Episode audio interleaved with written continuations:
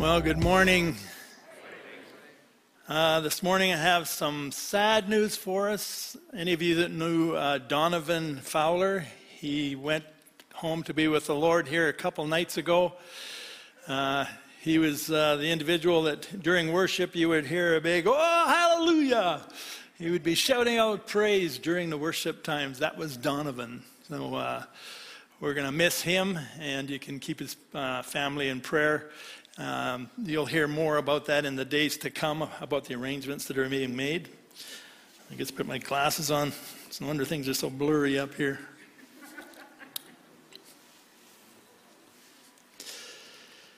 Well, this morning, the title of my, message here, Standing Firm as the Storms of Life Rage. And we're going to be looking at the last chapter, chapter 4 of uh, uh, Philippians here. And the Apostle Paul, there's a little bit of a storm raging there in the Philippian community, the church.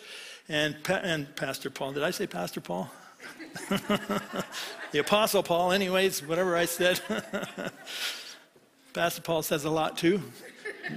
The Apostle Paul, he's just encouraging the Philippians to stand strong in the Lord. We see as, the, as we've looked uh, through the letter, the last couple sermons I've done is uh, standing in, in, a life, making a life worthy of the gospel of Jesus Christ.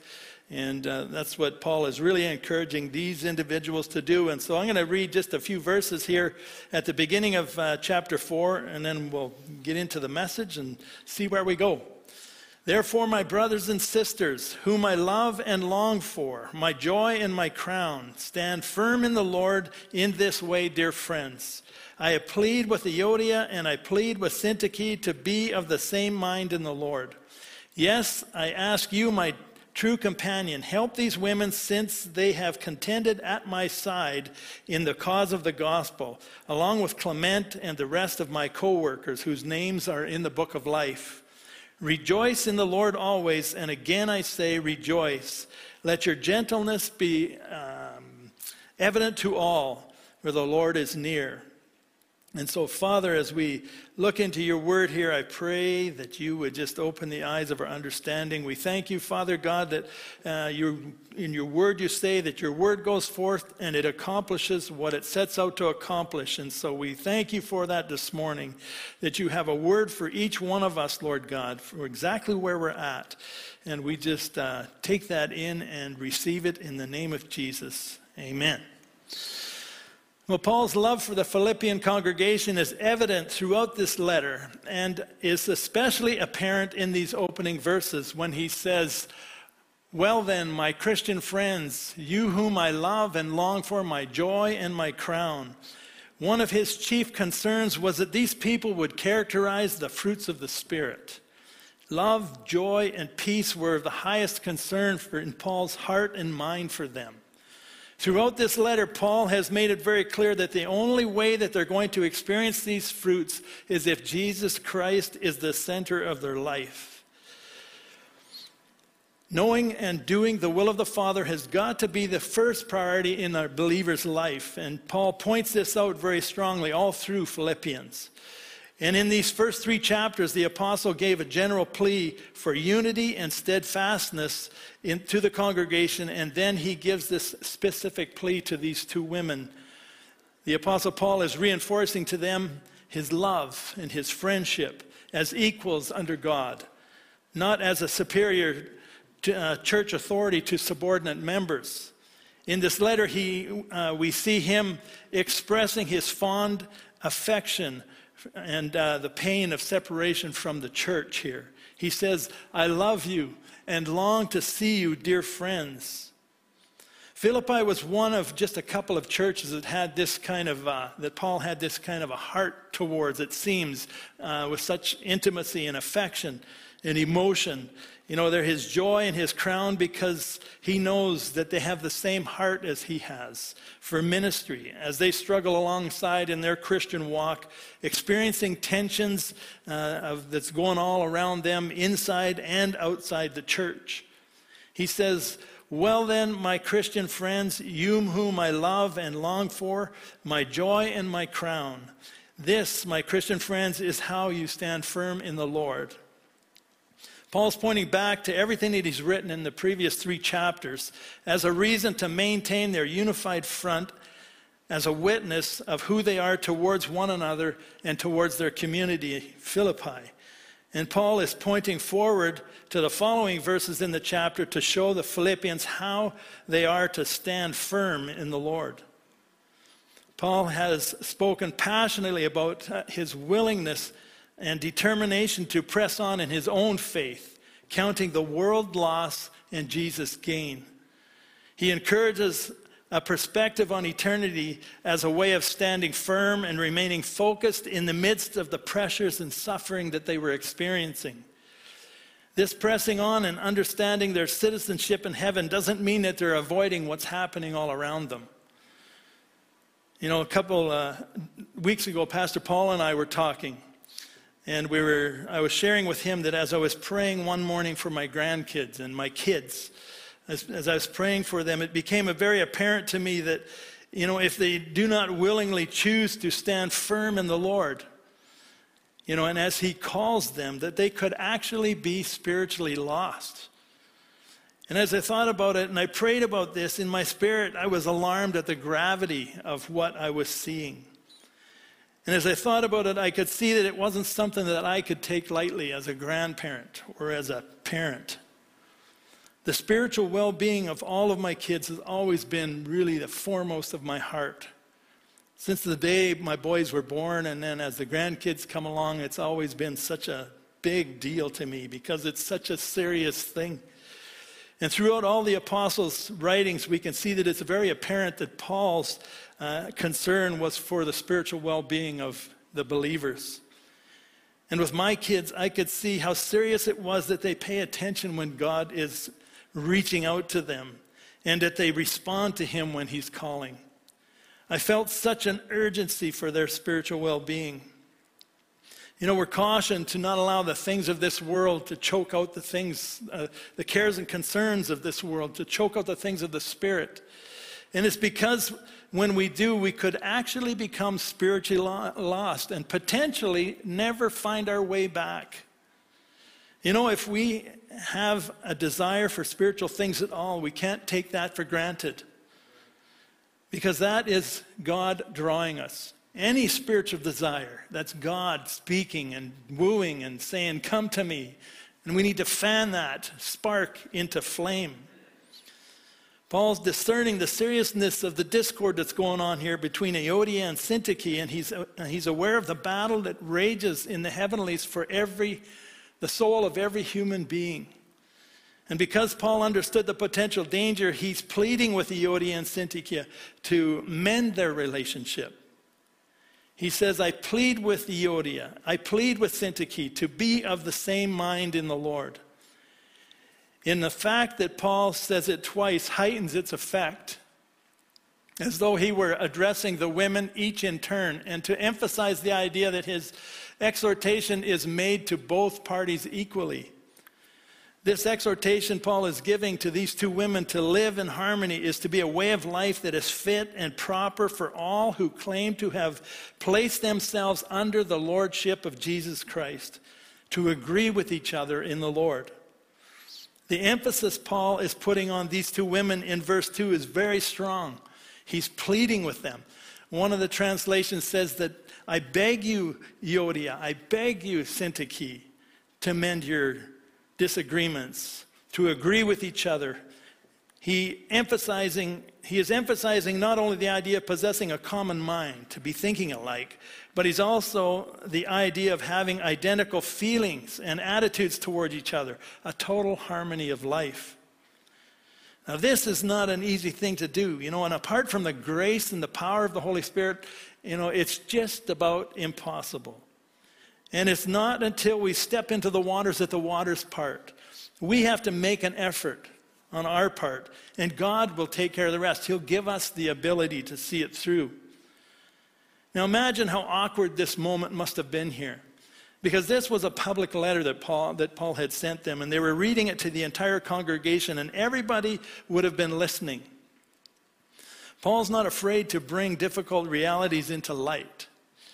These women were significant in the Philippian church, And at some point, they worked alongside of Paul, where Paul says that they've contended by my side uh, for the cause of the gospel. The word contended there is an athletic terminology that, uh, that used by gladiator, matches, fighting side by side. These were not women that just attended church on Sunday and that's all they did. They were a central part of the mission of this church. And so this relationship breakdown didn't just impact them, but it was impacting the whole community. A community that was under the pressure already of outside influences. And it had the potential to be torn apart from within. And so Paul brought up what everybody already knew. And now it's important to notice, you know, how Paul handles this situation, which is this full of grace. And he doesn't put them down, and he doesn't tell them off that they should know better. You know, he doesn't take sides with either one of them, but rather he's literally begging them to work out their differences and calls the other members of the church to help them work through this situation. Yes, and I ask you, my true companion, help these women since they have contended at my side in the cause of the gospel, along with Clement and the rest of my co workers whose names are in the book of life. The church is to be a glimpse of heaven in the city, and Paul is wanting them to live this way. The church of Living Stones church is to be a glimpse of heaven in the city of Red Deer, and Jesus wants us to live that way. All of the churches in Red Deer are to be a glimpse of heaven. And we need to, you know, really stop and think about that and think, wow, what responsibility we have as people. This, my Christian friends, is how you must stand firm in the Lord. These are nuggets of wisdom and instruction for the Philippian community and for us here today to press on in this sacrificed life in Christ, living lives that are worthy of the gospel. Hebrews 12:1 says, "Let us stir up, let us strip off every weight that slows us down, especially the sin that so easily trips us up." Unity among us as believers is an essential element in a real Christian way of living. We have to be realistic and realize that, hey, you know, we're going to have disagreements in our lives. We can't think that we're never going to be offended, whether it's with coworkers or there's people in the church, brothers and sisters, family members, and guaranteed you're going to have disagreements. But the key here is what we do with that offense. And we can't think that it's okay that we stay offended because for a believer, that is not optional. God knows the damage that it does in our hearts and our spirits and our minds when we're, we have an offense and we're not dealing with it. The only one that wins in a situation like that is the devil.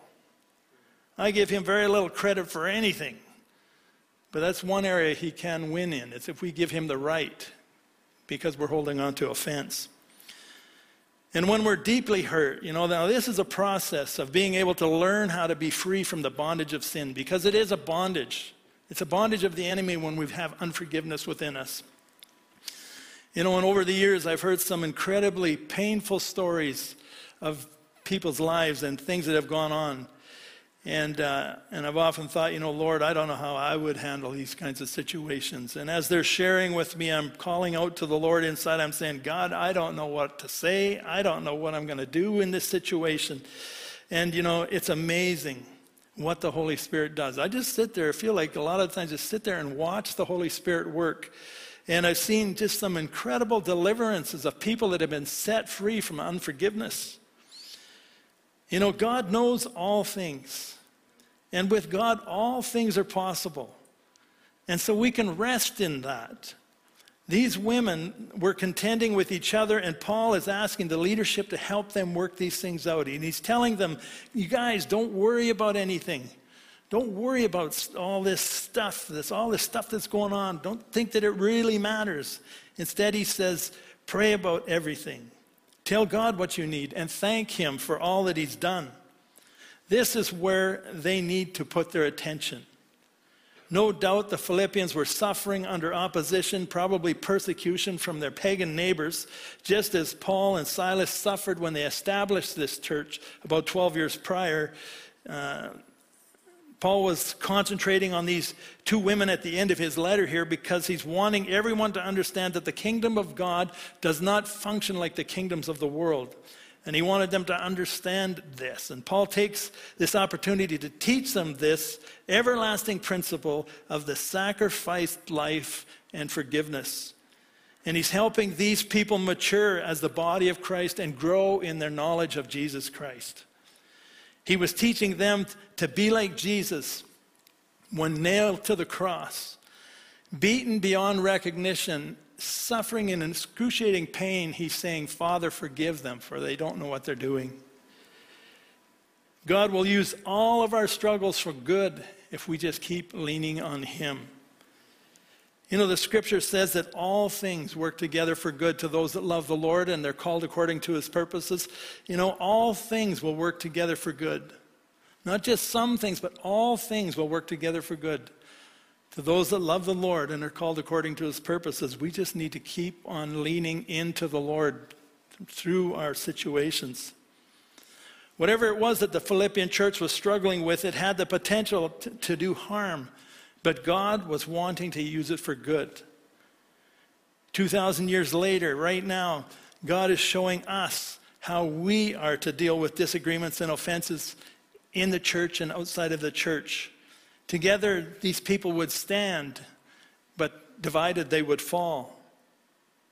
Paul's own life was accentuated by thanksgiving. And he could not imagine the Christian life that was not a constant outpouring of gratitude to God. Thus, thanksgiving does not mean to say thank you in advance for the gifts to be received, but rather it's the absolutely basic posture of the believer and the proper context for petition. Let all who are spiritually mature agree on these things, Paul says. If you disagree on some point, I believe God will make it plain to you. You know, we just got to learn how to relax. Relax and let God be God in our lives.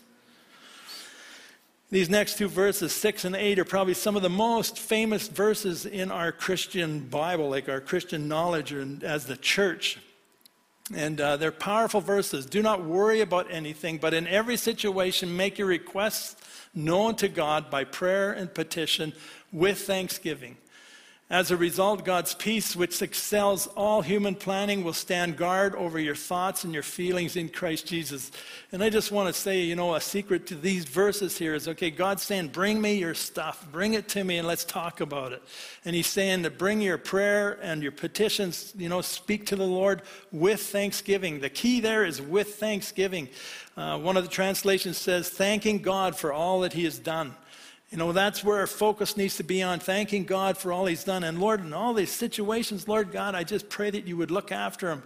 He promises that as a result of this, God's peace, which excels all human planning, will stand guard over your thoughts and your, it says, feelings, your heart and your mind. And what I see in that is that you know, as we bring our petitions to God and we're, you know, thanking Him for all He's done, as we're doing this, it says that He sets up a guard for our minds and a guard for our feelings or our hearts. And uh, as these things can't come in, they can't penetrate. And as, a, as a experiencing and living in this peace that passes understanding, it's because we're focused on the thankfulness, focused on the good things that God has done for us. You know, there's no way that we can experience the joy that Paul speaks about when we're in hot disagreement or offended with someone. And Paul strongly, he's encouraging everyone to come into agreement in the Philippian church. The richness in this phrase, to agree with each other, embraces not only the uh, possessing a common mind, it's not only just thinking alike, but it's also the idea of having identical feelings and attitudes towards each other, a totally, total harmony of life. Like that's uh, quite a, a, miraculous thing. That's what God expects and wants from us. To not just say, okay, let's agree to disagree and leave it go. Never talk to each other again. As brothers and sisters in Christ, He wants us to have a total harmony of life. And just as we wait patiently for the Lord, He'll show us you know, what's right. Anything less than uh, the unity and the oneness of mind that Paul is encouraging here in the letter to the Philippians is giving the enemy a foothold in our lives. And it is potentially very dangerous in an eternal sense. I have had, I've, you know, I've been saved for 43 years. And so over these years, as a believer, you know, I have been offended. Yeah, I've been offended. And it's amazing, but uh, how hard and difficult this is to the flesh to be able to try to make these things right.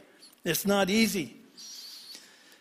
This is when it helps so much to be in a continual attitude of prayer. Paul wants them to see that there are so many enticing false things that the enemy would use to lure them away from the truth if they're not wise to his tactics. He's pretty consistent. He does it the same way all the time. And we fight this by keeping short accounts and standing firm in the Lord as Paul is commanding at the beginning of this chapter. And it's hard to watch those that you love making destructive choices, knowing all the well that it's just the enemy of our soul who's enticing and luring and trying to uh, ultimately tear them to shreds. Paul's warning Euodia and Syntyche and the church against this, and he's asking these leaders to help them settle this dispute. And we have to pay attention. Our joy is really a good gauge of where we're at in our hearts. Paul said, believes it so strongly, he says it twice. He says, Rejoice in the Lord always, and again I say rejoice. So, in this concluding chapter, Paul's encouraging and challenging uh, the Philippians. He's warning them wanting them to first know that He loves them dearly and that He wants them to know and understand that He's aware of their struggles. He, God knows all about everything we're going through. And He sympathizes with the pressures that have been being brought on them. But He's also challenged them to stand strong, united, living a life that is worthy of the gospel of Jesus Christ. Paul wants them to understand that it is an incredible privilege to be called and enlightened to be able to understand the truth of the gospel and to serve Jesus. That's a privilege. But this is not the only privilege that Paul is wanting to be aware of. He's wanting to be aware that it's a privilege to suffer for Jesus' name's sake. All of this directly is directly applicable to the responsibility of Christians.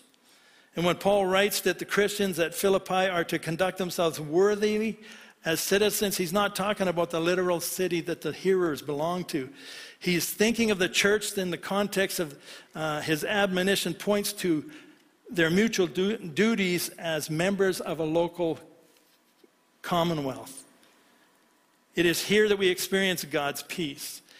His peace that guards our hearts and minds as we live in Christ Jesus as a priority in our lives.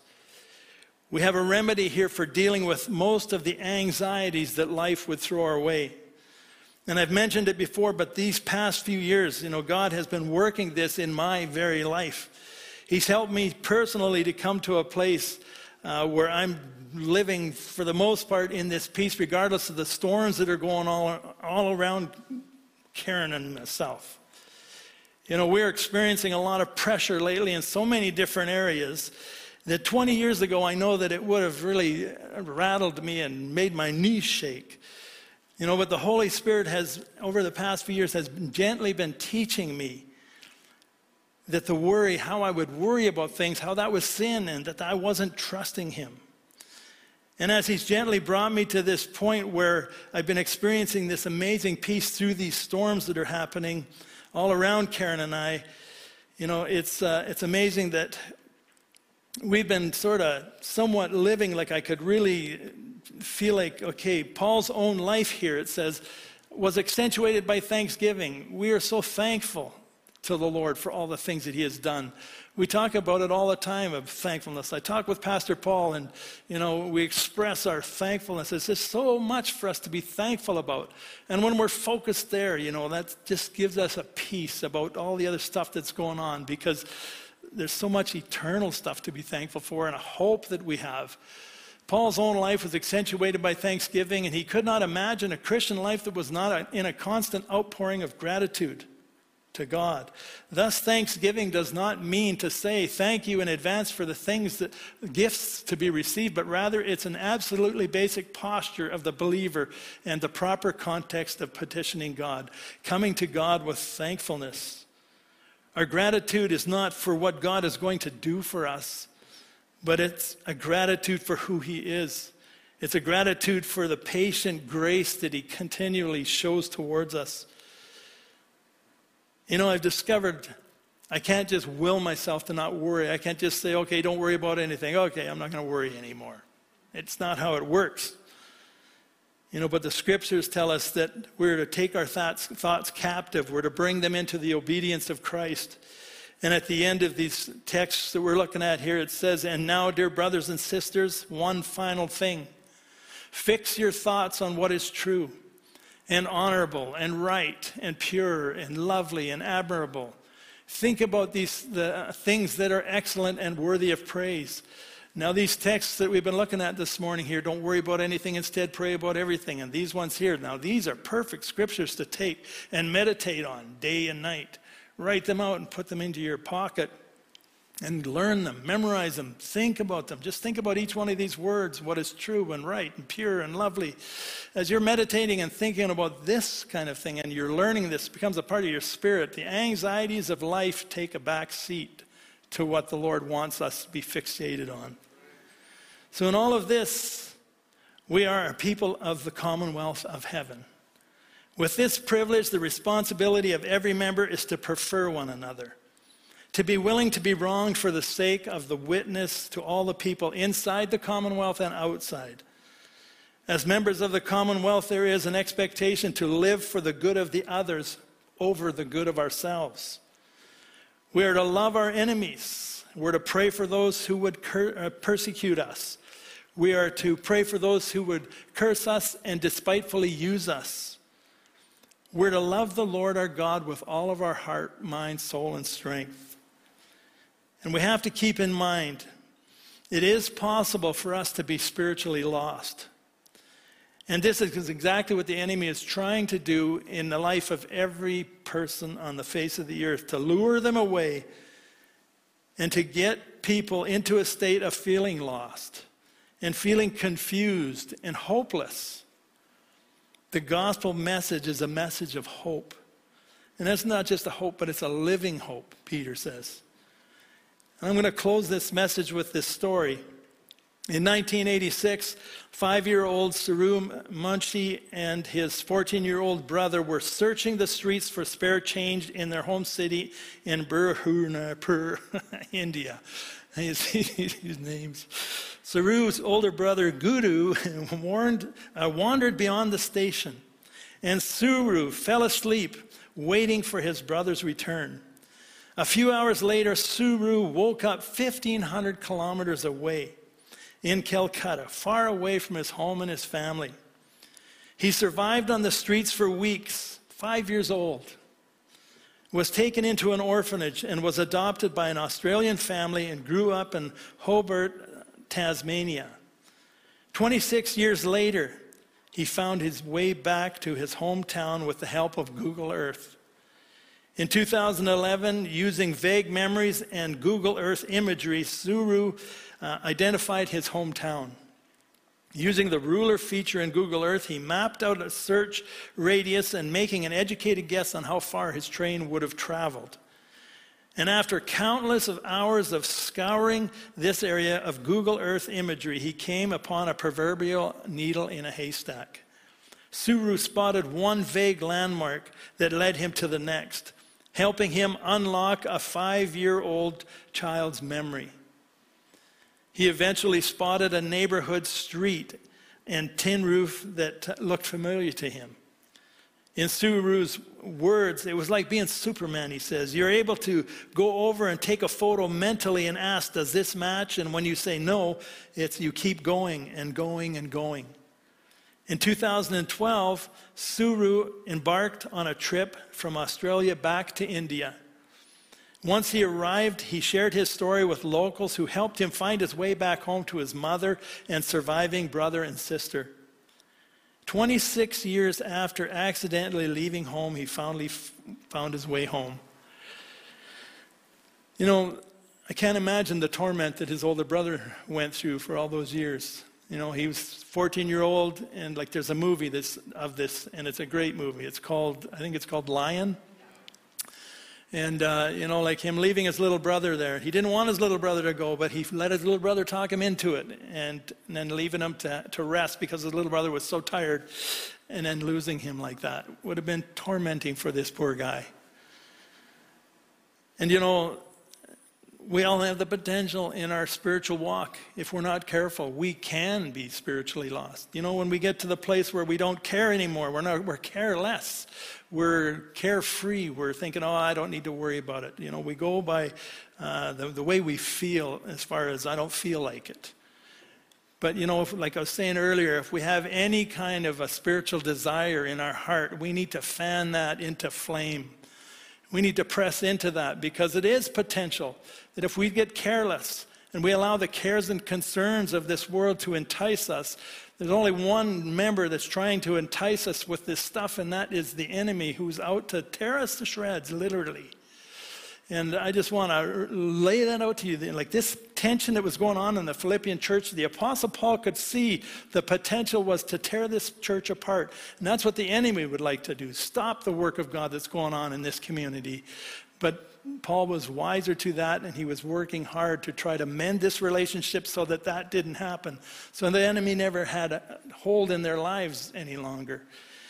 And, you know, we don't want to allow the enemy to have a hold in our lives either. And so, like, all of us have been hurt in life. Some of us have been very hurt in life.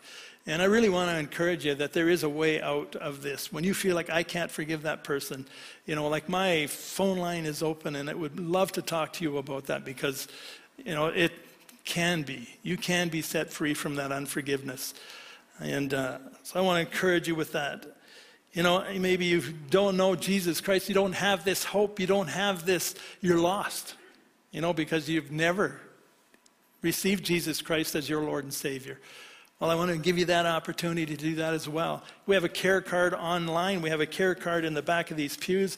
I want to encourage you to fill those care cards out with your prayer requests. Fill them out with your needs. Take a look. There's all kinds of things to check off. We will follow up on those care cards. And uh, I just want to encourage you to pick those up and fill those out in whatever way. If you want to grow in your relationship with Jesus, you want to know Jesus as your Lord and Savior, we want to help you with that. And so, with that being said, Father, we thank you, Lord God, for the direction of your word. We thank you for the challenge, Lord God. I pray that, Lord, for every desire, obviously there is a desire in this building with everyone, Lord God, for you. Whether it feels strong, or Lord God, or it feels that it is a, uh, just a sacrifice that's being made. When it's a sacrifice, it's worship to you. And Lord, I just pray that you'd help us to be wise to that. And that you would help us, Lord God, to have a desire for you, to fan into flame, Lord God, the spark that's within a, each one of us. And those, Lord, that maybe don't know you as Savior, Lord, and they're hearing this, I pray that you would help them to know that there is a way home. And it is home because it's with you. And so we just ask you, Jesus, just to be Lord of our lives and draw us to yourself and guide us, we pray in Jesus' name. Amen. Amen. God bless you this morning as you go.